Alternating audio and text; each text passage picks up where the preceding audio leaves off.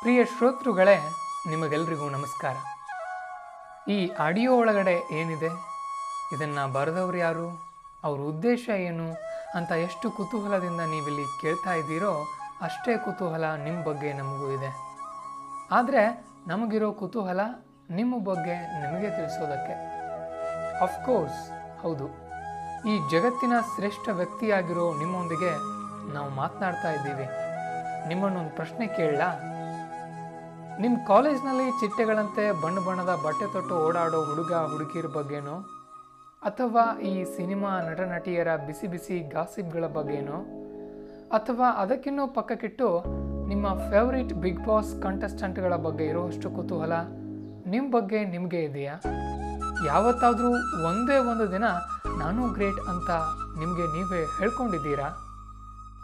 ಹೋಗಲಿ, ನಿಮ್ಮನ್ನು ಕನ್ನಡಿಯ ಮುಂದೆ ನಿಂತು ನೀವೇ ನಸುನಕ್ಕೂ ಪ್ರೀತಿಸಿದ್ದೀರಾ? ನಿಮ್ಮನ್ನ ನೀವು ಯಾವತ್ತಾದರೂ ಇಷ್ಟಪಟ್ಟಿದ್ದೀರಾ? ಹೌದು ಎಂದಾದಲ್ಲಿ ಗ್ರೇಟ್. ತುಂಬ ಒಳ್ಳೆಯದು ಇಲ್ಲ ಅಂತ ಅಂದರೆ ಪರವಾಗಿಲ್ಲ. ಟೇಕ್ ಇಟ್ ಫ್ರಾಮ್ ಮೀ ನಮಗೆ ನಮ್ಮನ್ನ ಬಿಟ್ಟು ಇಡೀ ಜಗತ್ತೆಲ್ಲ ಚೆನ್ನಾಗೇ ಕಾಣುತ್ತೆ. ಡಿಯರ್ ಫ್ರೆಂಡ್ ಸೈಕಲ್ ಹೊಡೆಯುವಾಗ ಎಲ್ಲಿ ಬಿದ್ದಿತೋ ನನ್ನ ಮಗು ಅಂತ ಹೇಳಿ ಹಿಂದೆ ಹಿಂದೆ ಸೈಕಲ್ ಹಿಡ್ಕೊಂಡು ಬರೋ ಅಪ್ಪಣಿಗಿಂತ ಮೊಬೈಲ್ನಲ್ಲಿ ಕಣ್ಣಿಟ್ಕೊಂಡು ಬಂದು ಗುದ್ದಿ ನಮ್ಮ ಪುಸ್ತಕನ ಬೀಳಿಸಿ ಅದನ್ನು ಎತ್ತಿ ಕೊಡುವಂಥ ಹುಡುಗ ಹುಡುಗಿಯರಲ್ಲಿ ನಮಗೆ ಸೆನ್ಸ್ ಆಫ್ ಹ್ಯೂಮರ್ ಎದ್ದು ಕಾಣುತ್ತೆ. ಕೂದಲು ನೆರೆದರೂ ಮಗು ಅಂತ ಕಾಳಜಿ ಮಾಡೋ ತಾಯಿಗಿಂತ ಬಂದು ತಿಂಗಳೊಳಗೆ ಬೇರೆ ಮನೆ ಮಾಡಿಸೋ ಹೆಂಡತಿಯಲ್ಲಿ ನಮಗೆ ಪ್ರೀತಿ ಕಾಣುತ್ತೆ. ಬದುಕು ಸುಂದರವಾಗಿದೆ. ನಿಮ್ಮನ್ನು ನೀವೇ ಕೀಳು ಅಂತ ಯಾವತ್ತೂ ತಿಳ್ಕೊಳ್ಬೇಡಿ.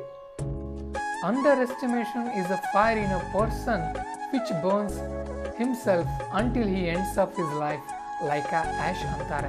ಅಂತಂದರೆ ಕೀಳರಿಮೆ ಅನ್ನೋದು ಒಡಲೊಳಗಿನ ಬೆಂಕಿ ಇದ್ದ ಹಾಗೆ. ಅದು ನಮ್ಮನ್ನು ಸುಟ್ಟು ಬೂದಿ ಮಾಡೋವರೆಗೂ ಬಿಡೋದಿಲ್ಲ.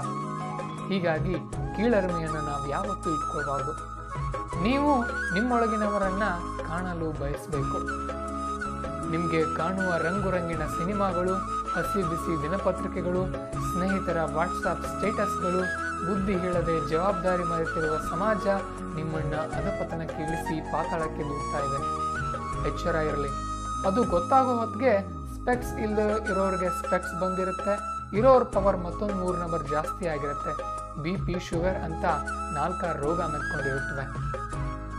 ಬರೀ ನೆಗೆಟಿವ್ ಸ್ಪೀಚ್ ಅಂತ ಸ್ಕಿಪ್ ಮಾಡಬೇಡಿ ತಡೀರಿ. ಇವತ್ತು ನಿಮ್ಮ ಬೆಸ್ಟ್ ಡೇ ಅನ್ಕೊಳ್ಳಿ. ರೀ, ಅನ್ಕೊಳ್ರಿ. ನಿಮ್ಮ ಜೀವನವನ್ನು ನಿಮ್ಮ ದಿನವನ್ನು ನೀವು ಬೆಸ್ಟ್ ಅಂದ್ಕೊಳ್ಳಿಕ್ಕೆ ಏನು ಇನ್ಕಮ್ ಟ್ಯಾಕ್ಸ್ ಕಟ್ಟಬೇಕಾ ಅಥವಾ ಯಾವ ದೊನ್ನೆ ನಾಯಕನ ಅಪ್ಪಣೆ ಬೇಕಾ? ಕೆಲಸದೊಂದಿಗೆ ಈ ದಿನವನ್ನು ಎಂಜಾಯ್ ಮಾಡಿ ಮತ್ತೆ ಸಿಗೋಣ. ನಮಸ್ಕಾರ.